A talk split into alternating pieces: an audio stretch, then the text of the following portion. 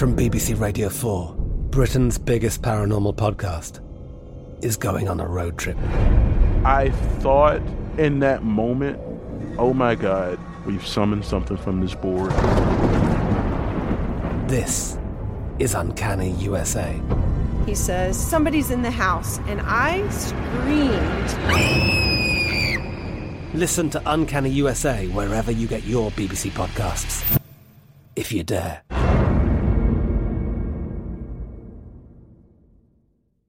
Welcome to River Cafe Table 4, a production of iHeartRadio and Atomize Studios. Can you hear me? I can hear you, darling. Can you hear me? I can, darling. Tonight, I'm talking to my friend, Jeff Goldblum. I'm in LA in my Mhm. closet with a couch, you know. I don't have a closet with a couch, but I'm going to get one tomorrow. Yeah. Note to self. I recommend it. We're miles and miles apart, but through food, through movies, through politics, through memories, we're really close. Let's start. Let's not waste any of this magic, and let's let's start the. Let's turn on the Okay. juice. Are we starting? Are we? Yeah, we could start. The only thing, I'm a chef and I have a restaurant, but I may not be the best interviewer. So you can say, Ruthie, you're doing a bad job. Start all over again, okay? You're already an excellent interviewer, and you can't possibly make a mistake or do a bad job. Okay. I think you're fantastic. So I'm going to ask you if you would read the recipe that you've chosen. Oh, should I kick it off with that? I certainly will. So I've got this book in front of me, and I've turned to, I've dog-eared the um, slow cooked fennel. Well, there's not much to read. It's like a haiku. I see. Okay, ready? Here's my rendering Okay. And if, uh, you don't like it, you can say take. Take two. Well, I, I- wait, I haven't taken one yet. Just a second. Oh, Okay, here's take take, one. here's take one. You know how many takes uh, Stanley Kubrick would do sometimes for a movie? No, tell me. famously 87 would have i wish i would, would have worked with him i love his movies and he Yeah. made movies around your neck of the woods there Yeah. you know Okay, come on. Read the recipe. You are a good interviewer i like when the interviewer claps your hands and says come on Get let's tough. go All right, come on there. Oh. okay here, here here it goes slow cooked fennel serves six six fennel bulbs five tablespoons olive oil five garlic cloves peeled that's it that's as much as i have on the page is that it You've just read the ingredients. Now go down to the method. oh okay okay okay so so far so good we, And also, I think. I think it says fennel cut into eighths, doesn't it? No, I pride myself on my reading skills. It says serve six six fennel bulbs, oh, Okay. five olive oil, okay, five fine. garlic cloves Okay, your reading skills are really good. Now just go down to the method. Here's what it says. Well, here's what it says on the rest of the page. It says in the River Cafe kitchen, we all have an opinion on the color of the fennel, brown or pale, but we agree on the classic rule that they should be cooked long enough so that you can cut them with a fork. Uh, new paragraph. Cut each fennel bulb vertically into eighths. Oh, here we go. This, this is it. Heat the olive oil in a large saucepan. Add the fennel, garlic, and some sea salt and black pepper, and cook over a medium heat, stirring occasionally for about 10 minutes or until the fennel begins to brown. Add sufficient boiling water to come barely one quarter of the way up the fennel, then lower the heat. Simmer uncovered until the fennel is very soft, which will take 20 to 30 minutes. Stir occasionally and add a little more boiling water if necessary, but there should be no liquid at all when the fennel is cooked. End of page, end of recipe. What do you think of that? I think it's beautifully read and very clear. Why, of all the recipes and all the books, did you choose slow cooked fennel? It's one of my favorite things to eat, but I'm interested as to why you chose it. I'm, you may not know this about me. I'm easy to please. This is all the mm-hmm. height of cookery, and this is all the most delicious things in the world. But I'm easy to please, and I like all food. There's, there's anything I kind of haven't tried, wouldn't try, and enjoy. It looks great to me. Look at that. My mouth is watering as I look at this picture. How'd you come up with this? This your recipe? Well, interesting because Uh, the recipe came from somebody who really influenced my cooking and my partner Rose in the River Cafe's cooking. Richard's mother, Dada Rogers, who came from Trieste and from Florence and came to London just before the war, Second World War. And she kept her cooking tradition really close to her and taught many, many people how to cook. And one of the interesting things about the way she cooked was the way she cooked and the way Italians cook vegetables.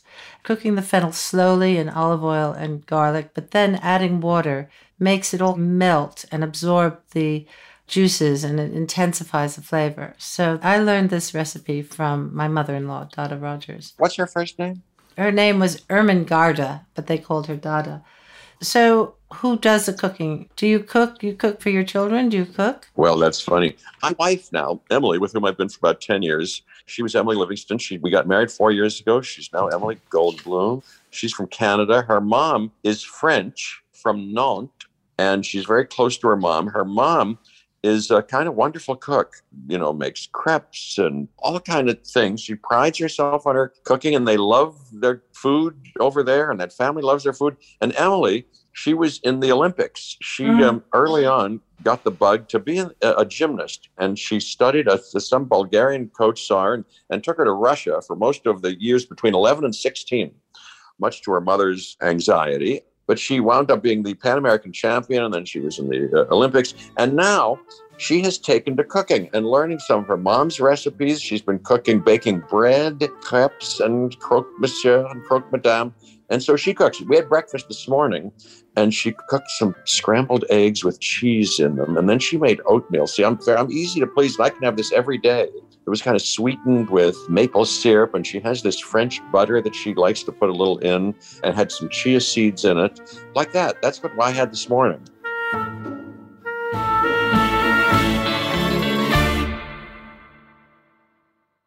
The show is sponsored by BetterHelp. Help helps is a maxim I believe in. We all carry around stress and hardship, and when we keep it inside, it starts to chip away. Therapy is a safe place, and therapy is for everyone. If you're thinking of starting therapy, give BetterHelp a try. It's entirely online, designed to be convenient, flexible, and suited to your schedule. Just fill out a brief questionnaire to get matched with a licensed therapist and switch therapists anytime for no additional charge. Visit BetterHelp dot com slash Ruthie today to get 10% off your first month. That's BetterHelp, H-E-L-P dot com slash Ruthie. BetterHelp dot com slash Ruthie. From BBC Radio 4, Britain's biggest paranormal podcast is going on a road trip. I thought in that moment, oh my God, we've summoned something from this board.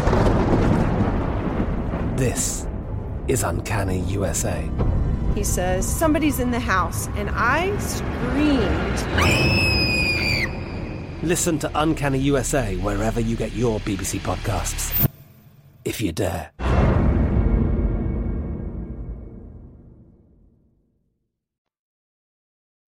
Did you grow up? What did your parents cook? What was food like at home? Well, that's funny. I grew up in Pittsburgh. My dad was I think like your dad was wasn't your dad a doctor? Yeah.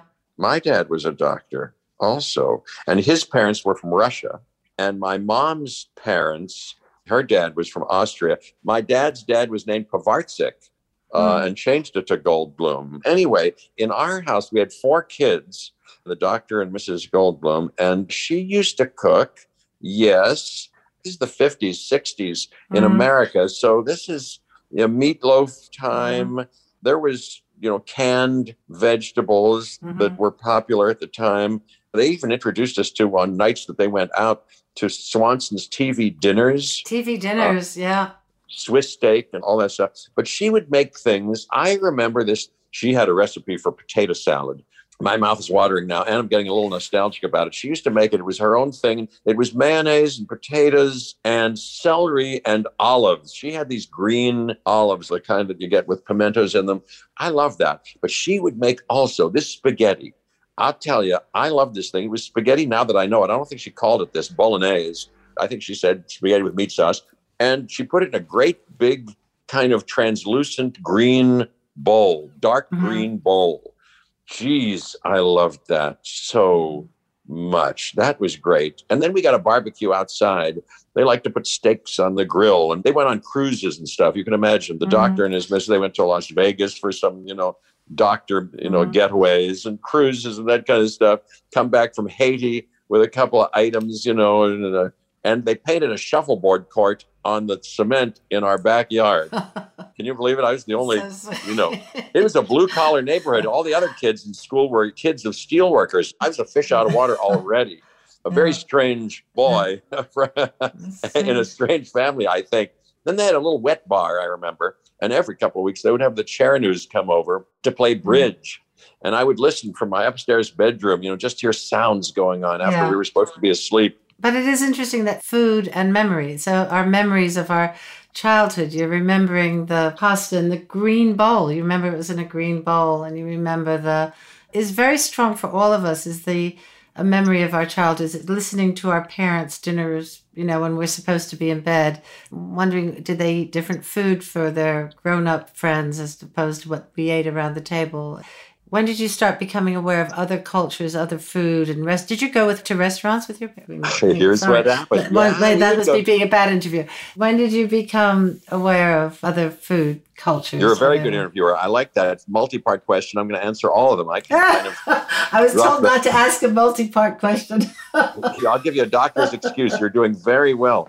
So here's your multi-part question, and the first part that I want to talk about is the restaurants that we went to in Pittsburgh, and there weren't many, but we would go to. Well, this is of course the, the beginning of you know fast food stuff, and I remember there's a place called Eat'n Park that we used to mm. go and get some stuff and eat in the car, and they had chipped ham.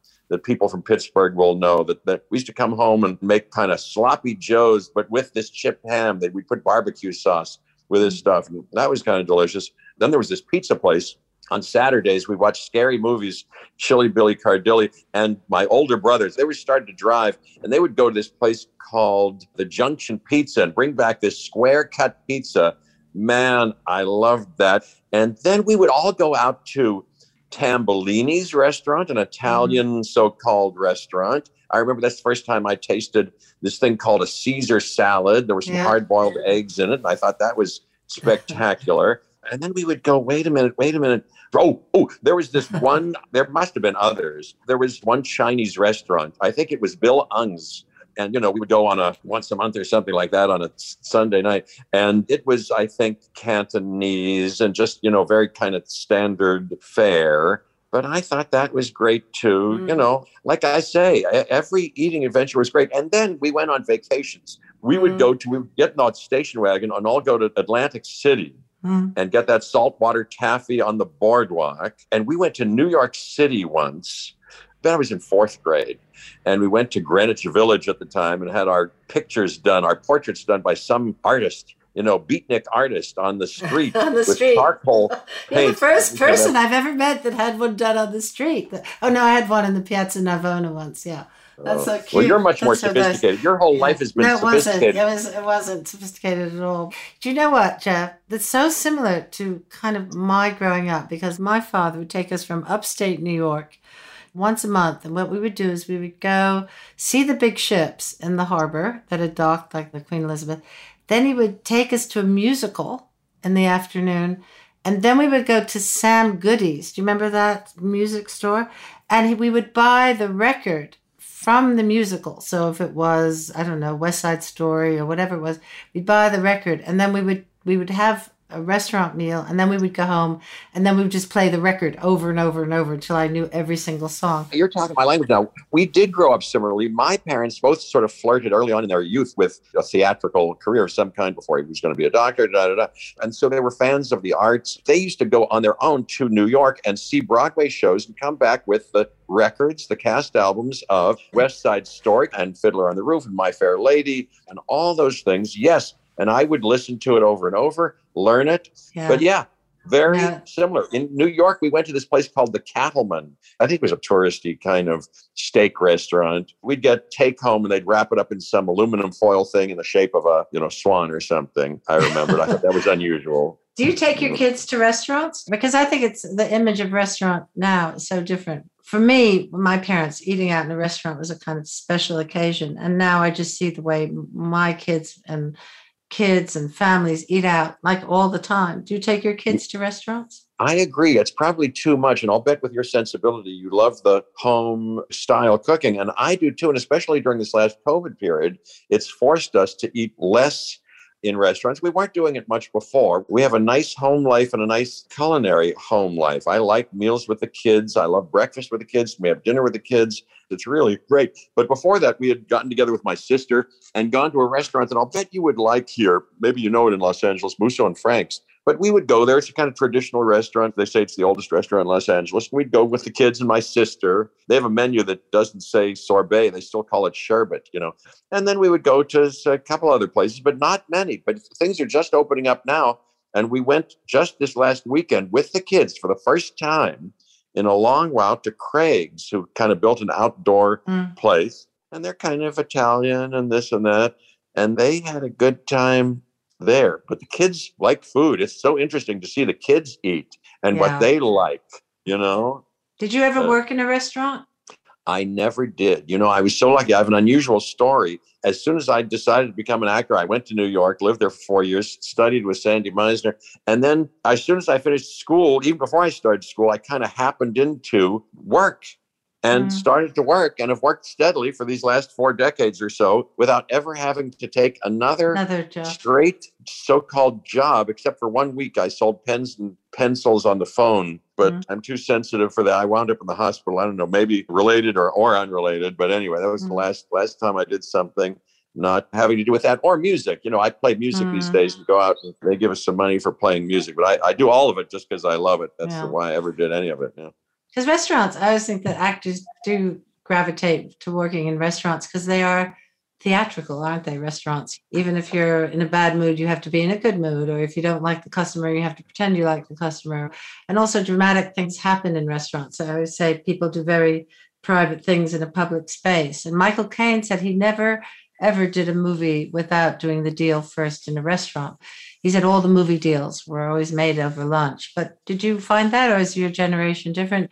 Was restaurants for you working lunches, or is it always just pleasure? It's been many different things. It has been a lot of business. There's a hotel near here, near my house. I've been in the same house for 35 years, and there's a hotel near here that has a very nice place. And I've had many meetings there with people on movies that I'm going to do and projects that I'm going to do, or just to meet people or talk about things. And yeah, that's happened a lot, and private things. And I like kind of you know restaurants that are casual in a way where you feel very free for you know an encounter a human encounter that can be freewheeling is mm, so stuffy you know I, mm. I like that but I'd love to come now and see you and go yeah. to the restaurant. You know, you know, we could we could put a piano in the River Cafe and we could play the piano and sing.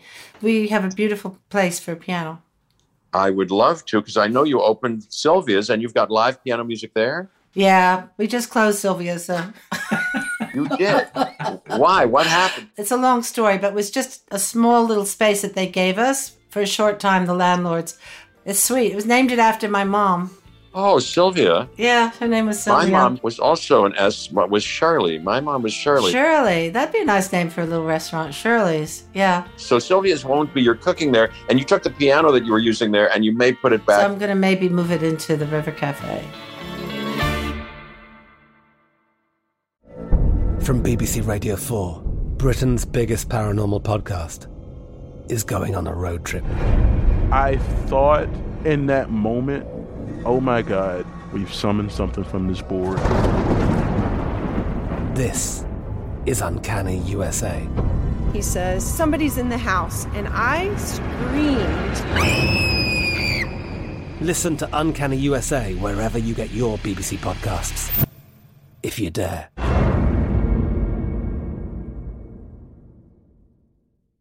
Xfinity has free premium networks for everyone this month, no matter what kind of entertainment you love. Addicted to true crime? Catch killer cases and more spine-tingling shows on A&E Crime Central. Crave adventure? Explore Asian action movies on Hi-YAH. Searching for something extreme? Check out skating, snowboarding, and more on Fuel TV Plus, the global home of action sports. And find crowd pleasing bops on iHeartRadio's Hit Nation playlist. There's new free shows and movies to love every week. Say free this week in your Xfinity voice remote. I just wanted to ask you about, well, first of all, movies and food. When you're working, do you stop for food? Do you care about what you eat on set? And when you're in the theater, do you eat before the play, after the play? What's the relationship between food and work? Very interesting. Well, I think I have a system like a hummingbird in some way myself. So I if anything, I can run out of steam. I need food. So on the set these days, and there's a lot to talk about different kinds of crews and places you shoot movies where they have different things. You know, in France, I've made movies and they have a bottle of wine on the table and they take a nice leisurely lunch. But in this thing I just did, I did the Thor thing and in Australia, and they have a walking lunch, meaning nobody takes a break and there's food that comes around and you just eat as you go. But these days, I like, you know, when I'm acting, I need fuel and the best kind of fuel. So I'm still experimenting with, you know, whole grains, carbs, and. I think he's outside. I know I'm in my backyard. Did you see that? You saw it on. So That's you can't beautiful. turn on the radio. Here's my backyard. Do you grow vegetables there or not? Well, you know, I wish I was like you, I'll bet, or my friend Ed Begley Jr. and had a whole garden and could really eat just from his backyard. But no, what we've got is I'm walking you back because I want to show you this loquat tree. Oh, This isn't loquat. a- Yeah, I know about loquats. That's an orange tree that there's nothing. No, now it's cutting in and Oh, out. that's no good. Hey, you know what I came upon? Speaking of that fennel recipe, you know, Tell me. I came upon a poem by Longfellow from 1842 Yeah. called The Goblet of Life that has a little snippet about fennel. You want to hear it? It's just a few lines. It goes like this Above the lower plants, it towers, the fennel with its yellow flowers. And in an earlier age than ours, was gifted with the wondrous powers lost vision to restore. How about that? Oh, well, fennel is a very romantic. It is because it has these incredible leaves. You can have the fennel herb, you have the bulb of fennel, you have the stalks of fennel. It does feel Longfellow-ish. It's interesting, but Food is romantic. I mean, it is. talk It is romantic. When that- you were talking about Kubrick, I was thinking about food in movies, you know, and I was thinking about, okay, this will put me in my generation, but the kitchen scene in The Big Chill, and the scene around the table, and and also this is a multi-question question, but also the Budapest Hotel is about eating and sleeping and food and the politics, and it's just it's all fits, doesn't it? It's so interesting. Yes. I love movies about food. I'm thinking about Tampopo off the top of my Mhm. head. You ever see that Mhm. movie? Yeah. But yeah. but Wes, of course, is a person like you of terrific sophistication. And during the filming of Grand Budapest Hotel, he had a chef come in, and we all kind of took over this one kind of picturesque, uh, spectacular little hotel. And we had these lovely meals with a candelabra and da da da da da every night that he'd invite us to. Yes, Can you yeah. imagine? And so, and the movie itself, of course, is about provision of services, including food for you know uh, people. It's it, it's it's delicious and, and romantic. Yeah. And that's the thing about whether it's in the cinema or in real life, when you sit around a table and movies where there is food and there's language and sentiment and tears around the table or in the kitchen, that's uh, it's so important. Oh, so it's so important in all our lives. Oh my Mhm. gosh. And and food is also political. You know, it's also social and it's unfair and it's you know poverty and wealth and particularly now sustainability and how we're going to feed the planet. Sure, food has everything to do with who we are, how we situate ourselves in the community, and uh, figure out how to make this world work for every single one of us, including every single creature on the Mhm. planet. How to coexist with every other creature without, you know, exercising brutal dominion that we uh, imagine we may uh, have the right to over other creatures, and figure out how to peacefully and more beautifully coexist Mhm. with each other. So it's a big challenge, and we must do it. And as you know, there's no reason why the planet is generous and ample. Mm. And it's only our political will and mismanagement that allows us Mm. not to figure out how to make it work for everyone, and especially how to get everybody fed.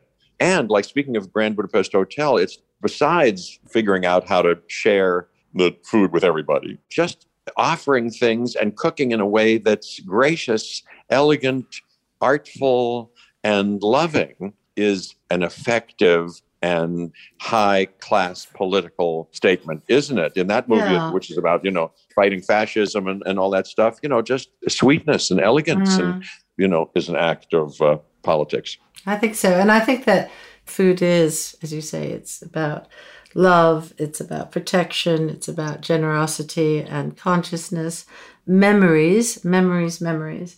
And it's also about comfort. We want to give other people comfort, so we feed them. And there's times when we need comfort, so we feed ourselves. So I guess my very last question, and I hate to leave you because I love you, what would be your comfort food? When you need comfort, is there something that you would go for? I try to be disciplined because I can be comforted by all sorts of food. Food does comfort me, and a lot of food can comfort me at a lot of moments. But if I had to choose, and this is this is going to sound very primitive, I, I like cold cereal. You know, if I get up in the Mm. middle of the night. Give me a bowl and give me some milk or milk substitute. It doesn't Mm. matter. I, I experiment with all those different kind of milks and stuff like that and cereal and they're all kind of different cereals you know i try to stay low on the sugars so i like to let them get a little soggy i'll take that first couple of bites of when it's a little crisp but when it gets not too soggy but just medium soggy i'm very happy about that and i like a bowl of cereal I think that's a beautiful answer.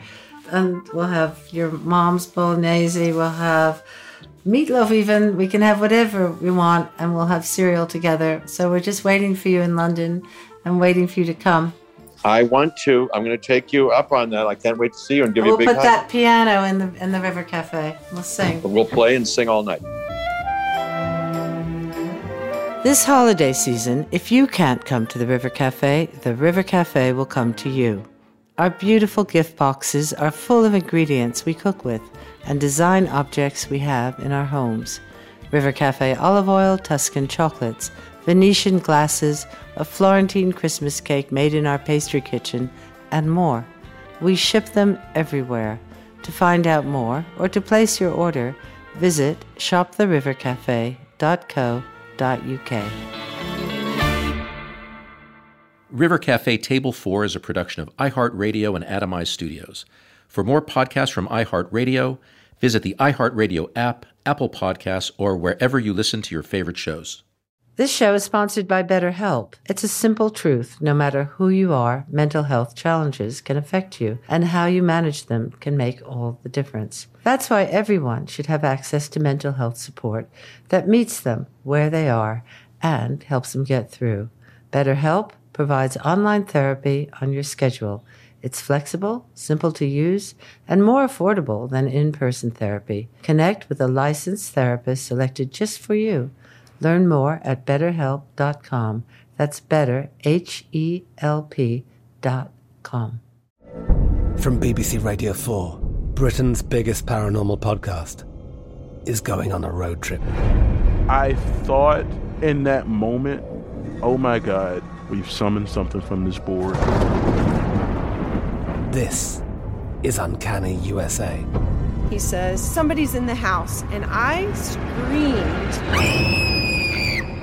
Listen to Uncanny USA wherever you get your BBC podcasts. If you dare.